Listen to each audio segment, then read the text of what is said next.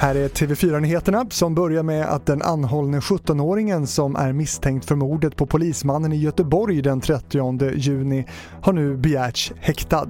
Häktningsförhandlingarna kommer att hållas i Göteborgs tingsrätt imorgon söndag. Coop har stängt nästan alla landets 800 butiker efter en IT-attack. I nuläget är prognosen att det består hela lördagen. Bara Coop i Värmland som använder ett annat system verkar ha klarat sig.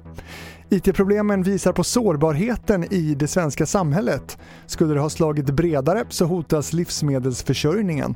Det säger Jonas Milton på MSBs avdelning för krisberedskap och civilförsvar till TT.